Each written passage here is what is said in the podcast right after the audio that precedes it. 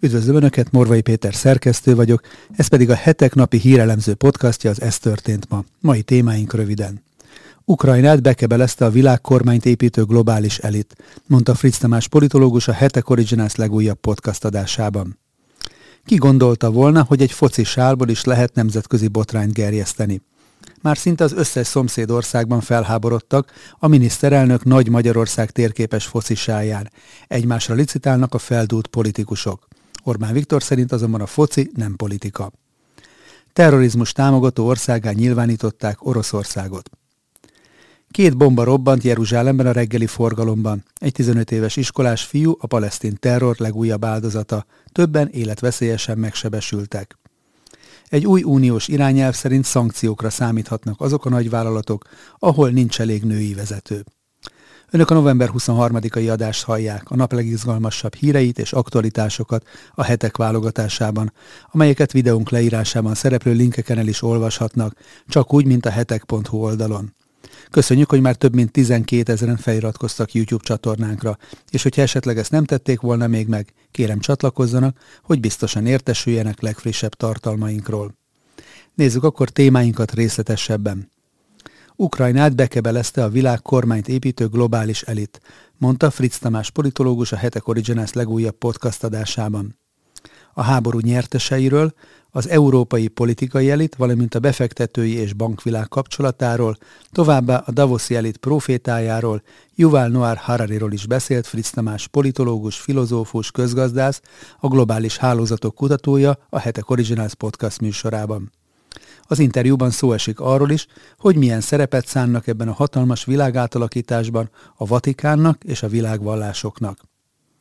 Ukrajnát Amerika, illetve a globális tőke, a globális pénzügyi elit bekebelezte, állítja Fritz Tamás. 2014 a narancsos forradalom és Janukovics távozása után már politikailag is megtörtént ez. Lényegében véve a politikai vezérkar is az amerikai Egyesült Államok kezébe került. Ukrajna bekebelezése ilyen értelemben megtörtént. Joe Biden feladata volt az Obama kormány időszakában, hogy Ukrajnával foglalkozzon, és ő ezt alaposan meg is tette. Fia Hunter Biden is rögtön megjelent ott, helyet kapott a Burisma nevű cégben. Bár ez utóbbival kapcsolatban még a mai napig is folynak a vizsgálatok, azt jól lehet látni, hogy Ukrajna, az Egyesült Államok és a globális pénzügyi elit számára egyaránt rendkívül fontos. Ezért a háború elnyújtása érdeke ezeknek a köröknek, mert ezzel, valamint a szankciókkal tudják megszakítani annak a lehetőségét, hogy Oroszország pozícióban maradjon, mondta Fritz Tamás. A konfliktusban fontos szerepet játszik a Világgazdasági Fórum, amelyet 1971-ben hozott létre Klaus Schwab. Ebben a szervezetben 1500 multinacionális cég érintett, és kuratóriumában ott van többek között Larry Fink, a BlackRock, a világ legnagyobb vagyonkezelőjének az elnöke is. Ez a csapat egyértelműen uralni akarja az ukrán terepet, tehát itt találkozik egymással a gazdasági érdek, Amerika nagyhatalmi érdekei és a világgazdasági fórum által meghirdetett Great Reset, a nagy újrakezdés. A globális háttérhatalom szeretne létrehozni egy olyan világkormányzást, amely koncentrálja a hatalmat ezeknél a globális szervezeteknél. Ezekkel a tervekkel szemben többek között Oroszország is szemben áll, állítja az elemző, aki szerint a gazdasági kérdéseken túl Oroszország két szempontból is akadály. Az egyik az, hogy erőteljesen védi a nemzeti szuverenitását. Továbbá Putyin azt hirdeti, hogy ezt ő szeretné minden ország számára megadni. Több beszédében, köztük a legutóbbi, a Valdai klubban elmondott beszédben is világossá tette, hogy nem kívánja felszámolni a nemzeteket, hanem partneri viszonyra törekszik például az európai országokkal, de akár még a nagyhatalmakkal is. Másrészt emellett mindig hangsúlyozza a kereszténység védelmét is, ami szintén egyfajta akadály a globális elit előtt. Ezért a gazdasági, illetve a világhatalmi és ideológiai kérdések egyaránt arra mutatnak, hogy amennyire csak lehet, Oroszországot le kell nyomni, a háborút és a szankciókat pedig minél tovább fenn kell tartani. A teljes interjú a Hetek podcast csatornáján hallgatható meg, a link videónk leírásában található. Ki gondolta volna, hogy egy foci sálból is lehet nemzetközi botrányt gerjeszteni? Már szinte az összes szomszéd országban felháborodtak a miniszterelnök Nagy Magyarország térképes foci sáján. Egymásra licitálnak a feldúlt politikusok. Orbán Viktor szerint azonban a foci nem politika. Tovább folytatódik az Orbán Viktor Nagy Magyarországos sája körül körüli nemzetközi botrány. Ezúttal a cseh, az osztrák és a szlovák külügy reagált a magyar kormányfő úgymond gesztusára. Ahogy arról korábban írtunk, Orbán Viktor Facebookon reagált arra, hogy a román külügyminisztérium felháborodásának adott hangot a magyar kormányfő sája miatt. A foci nem politika, ne lássunk bele olyat, ami nincs. A magyar válogatott minden magyar csapata bárhol is éljenek, írta a miniszterelnök. Ukrajna pedig az eset miatt berendelte a magyar nagykövetet. Az ukrán külügyminisztérium szóvivője is megszólalt, és mint közölte, nem segíti az ukrán-magyar kapcsolatok fejlesztését, a revizionista gondolatok népszerűsítése, és nincs is összhangban az európai politika alapelveivel. Kiev ezért bocsánatkérést vár Orbántól, és arra kérte, hogy tegye világossá, miszerint nincsenek területi követelései Ukrajnával szemben. Közben Jan Lipavski, cseh külügyminiszter azt írta a Twitteren, hogy Orbán Viktor, magyar miniszterelnök provokációja elfogadhatatlan. Teljesen megértem szlovák és más barátaink bosszúságát. Ausztria külügyminisztérium is reagált az esetre.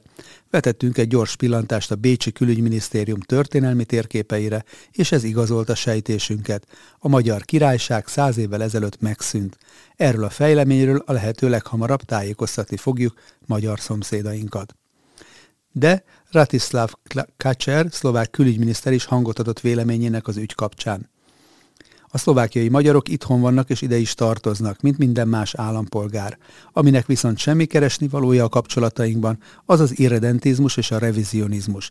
1939-ben láttuk, hogy hová vezetnek az ilyen érzelmek és tervek, és látjuk ma is Ukrajnában az orosz agresszió alatt. Andrei Plenkovics, horvát, horvát kormányfő pedig még egy nappal korábban azt közölte, hogy ami Horvátországgal szembeni területi igényeket illeti bárki, így Magyarország részéről is, ezek abszolút elfogadhatatlanok. Ez nem opció, mondta a horvát kormányfő terrorizmus támogató országá nyilvánították Oroszországot. Az Európai Parlament plenáris ülésén a terrorizmus támogató és terrorista eszközöket használó állomány nyilvánította Oroszországot Vladimir Putyin orosz elnök és kormányzata által az ukrán civilek ellen elkövetett büntettek miatt. Az Európai Parlament 494 szavazattal, 58 ellenszavazat és 44 tartózkodás mellett fogadott el erről állásfoglalást, mely szerint az Oroszország által az ukrán polgári lakosság ellen elkövetett szándékos támadások és atrocitások, a polgári infrastruktúra lerombolása, valamint az emberi jogok és a nemzetközi humanitárius jog egyéb súlyos megsértése terrorcselekménynek minősül, és kimeríti a háborús bűncselekmény fogalmát. Az Európai Unió hivatalosan ugyan nem nyilváníthat államokat a terrorizmus támogatóinak, de az Európai Parlament felszólította az uniós intézményeket és a tagállamokat, hogy hozzák létre az ehhez szükséges jogszabályokat, és fontolják meg, hogy Oroszországot fölvegyék a terrorizmus támogató államok uniós jegyzékébe. Európai parlamenti képviselők felszólították továbbá az uniós tanácsot, az orosz Wagner csoportot, a Ramzan Kadyrov csecsen vezető irányította 141-es különleges ezredet, és más orosz finanszírozású fegyveres csoportokat is, hogy vegyék fel ezeket a terroristák uniós jegyzékébe. Szorgalmazták emellett az Oroszországgal fenntartott diplomáciai kapcsolatok további lefokozását, a kapcsolattartás minimumra korlátozását minden szinten. A képviselők felszólították a tagállamokat, hogy mielőbb hozzák meg döntésüket a 9. orosz ellenes szankciócsomaggal kapcsolatban. Két bomba robbant Jeruzsálemben a reggeli forgalomban. Egy 15 éves iskolás fiú a palesztén terror legújabb áldozata, többen életveszélyesen megsebesültek. Egy forgalmas busz megállóban, majd egy lakónegyed kereszteződésében történt a robbanás, mint egy félórás különbséggel. Legalább egy ember meghalt, több sebesült életéért még küzdenek az orvosok. A rendőrség lezárta a Jeruzsálembe vezető főutakat. Két helyszínen robbantásos merényletet követtek el Jeruzsálem környékén szerda reggel. A Jerusalem Post beszámolója szerint egy jesiva 15 éves kanadai tanulója, Áries Schutzbach meghalt, és legalább 26-an megsérültek, köztük többen kritikus állapotban vannak. A két pokolgépet félórás különbséggel távolról robbantották föl, először a város bejáratánál található autóbusz megállóban, majd a Ramot lakónegyedhez vezető egyik kereszteződésben található megállóban. A beszámolók szerint az első bombát egy busz mellett helyezték el egy táskában, és a robbantás követően sok kisebb sérülés keletkezett a járművön. A robbanóanyagok mellett szögeket és üveggolyó darabokat is találtak a helyszínen, amelyeket azért szoktak a terroristák a bombákba tenni, hogy még súlyosabb sérüléseket okozzanak az áldozatoknak. A második az első helyszíntől mintegy másfél kilométerre elkövetett robbantás miatt hét sebesült került kórházba, de ők csak könnyebben sérültek meg. Ebben a buszmegállóban kevesen voltak a merénylet elkövetésekor, ahol szintén egy táskába rejtették a bombát. Zajt hallottunk, és láttuk, hogy sokan futnak, a gyerekek pedig sírnak. Láttuk, hogy a repesz megrongálja a buszt. Rájöttünk, hogy robbanás történt. Sok lány sírni kezdett, mindenki nagyon megijedt. Mondta Neta Versevski, egy 14 éves iskoláslány, aki egy másik buszon ülve látta a robbantást. Az izraeli rendőrség szerint összehangolt terrortámadás történt, és ugyanaz a személy detonálhatta mindkét bombát távolról.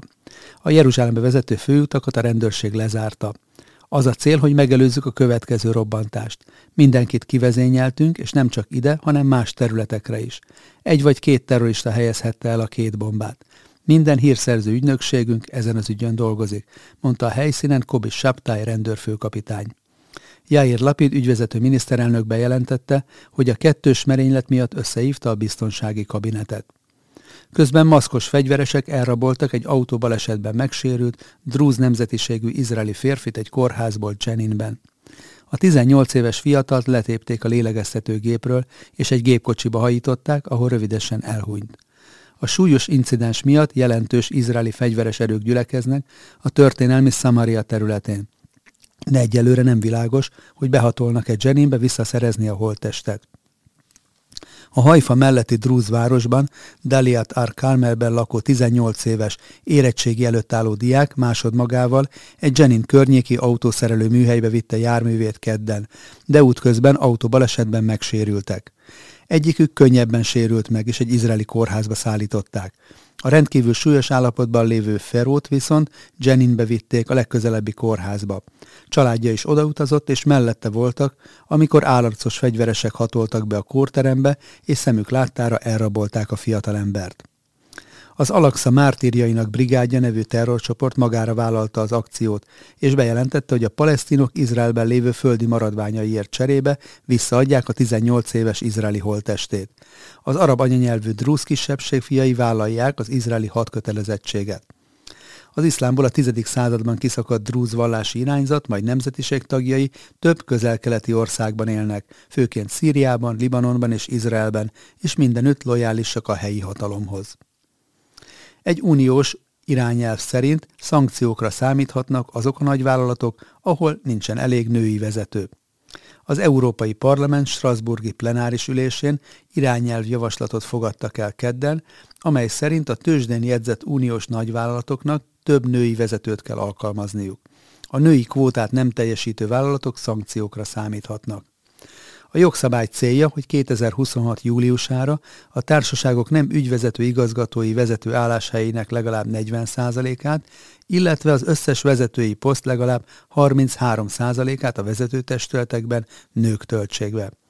A javaslat kiemelt, hogy a vezető testületi tagságnak továbbra is az érdemeken kell alapulnia. Az új szabályok szerint a kiválasztási eljárásnak átláthatónak kell lennie. Az érintett társaságoknak évente egyszer számot kell adniuk a nemzeti hatóságoknak, vezető testületeik nemi összetételéről, és hogyha nem sikerül teljesíteniük a feltételeket, nyilatkozniuk kell arról, hogy miként kívánják orvosolni a helyzetet. Ezeket az információkat a webhelyükön is közzé kell tenniük. A 450 főnél kevesebb munkavállalót foglalkoztató kis- és középvállalkozásokra azonban nem vonatkoznak az irányelv követelményei. A jogszabály szerint a tagállamoknak hatékony, arányos és elrettentő erejű szankciókat kell alkalmazniuk azokkal a vállalatokkal szemben, amelyek nem nyíltan és átláthatóan folytatják le a kinevezési eljárásokat. Ha a társaság nem teljesíti az irányelvben foglaltakat, a bíróság akár érvénytelenítheti is a vezető testületi kinevezéseket. Miután az Európai Unió tanácsa hivatalosan is elfogadta a javaslatot, az irányelv 20 nappal a kihirdetését követően hatályba fog lépni, és a tagállamoknak két évük lesz a szabályok gyakorlatba ültetésére. 2021-ben az EU tőzsdén jegyzett legnagyobb vállalkozásainak vezetőtestületeiben mindössze 30,6%-os volt a nők aránya. Az egyes tagállamok között jelentős eltérések voltak. Franciaországban ez az arány 45,3, Cipruson viszont csak 8,5% volt. Magyarországon a nők aránya a vállalatok vezetőségében a legfrissebb adatok szerint 10,5 százalék. 2022-ben az uniós tagországok legnagyobb jegyzett vállalkozásait vezető elnököknek és vezérigazgatóknak még a 10%-a sem volt nő. Nos, ennyi fért be mai ajánlónkba. Morvai Pétert hallották az Ez történt ma, november 23-ai adásában. Holnap újra várom Önöket aktuális hírekkel, ajánlókkal, és hogyha szeretnének ezekről biztosan értesülni, akkor kérem iratkozzanak fel a hetek YouTube csatornájára, ahogy ezt már több mint 12 ezeren meg is tették, amit ezúton is nagyon köszönünk. Ha pedig a nyomtatott lapot részesítik előnyben, ajánlom megtisztelő figyelmükbe a most indult előfizetői akciónkat, a fődíj egy Toyota személyautó akik pedig szeretnék támogatni a hamarosan 25 éves évfordulójához érkező hetek elemző világértelmező munkáját, a leírásban szereplő linken találhatják meg az ehhez szükséges információkat. Viszont látásra holnap újra jelentkezünk, addig is szép napot kívánok mindenkinek!